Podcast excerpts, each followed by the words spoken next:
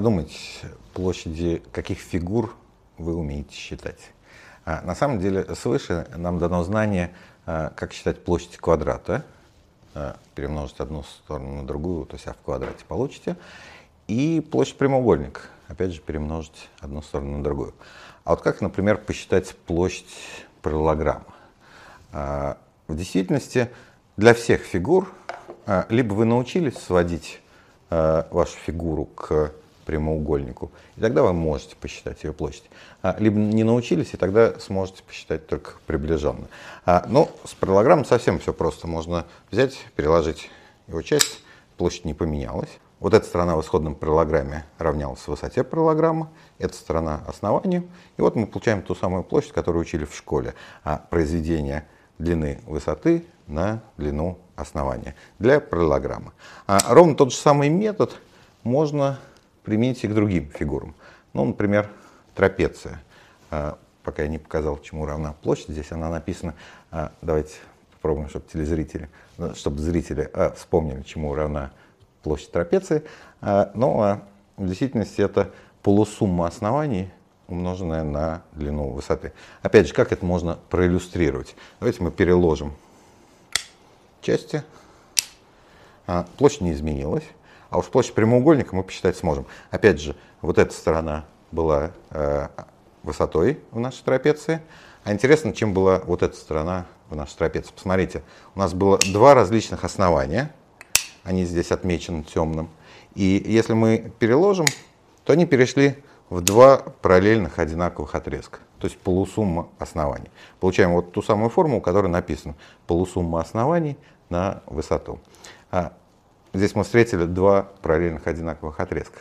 А вспомните ли вы, где вы в жизни, ну давайте в школьной своей жизни, постоянно рисовали два параллельных одинаковых отрезка? А вот оказывается, знак равенства, который мы все в школе часто рисуем, имеет э, смысл. Человек, который его придумал, Роберт Рекорд, 461 год назад он придумал его, а, написал, что может быть еще более равным, чем два параллельных одинаковых отрезка. И с тех пор мы все пишем вот знак равенства, иногда даже не задумываясь о том, что а, этот знак имеет смысл. Ну а возвращаясь к нашей основной теме, а, на самом деле в...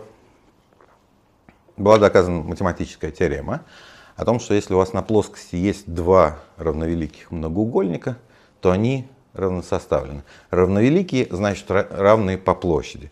Вы всегда можете один разрезать на части так, чтобы из них составлялся второй э, многоугольник. Одно из самых красивых это вот э, перестройка квадрата в правильный треугольник. А, всего четыре части.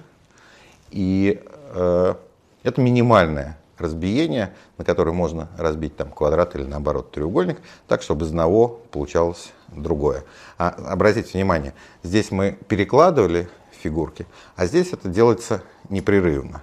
А, вот недавно, уже в 21 веке, а, математики доказали, что любое разбиение а, можно реализовать вот таким непрерывным способом, только количество частей, на которые придется разрезать фигуры, будет уже очень большим. И математики пока даже не умеют оценивать это количество частей.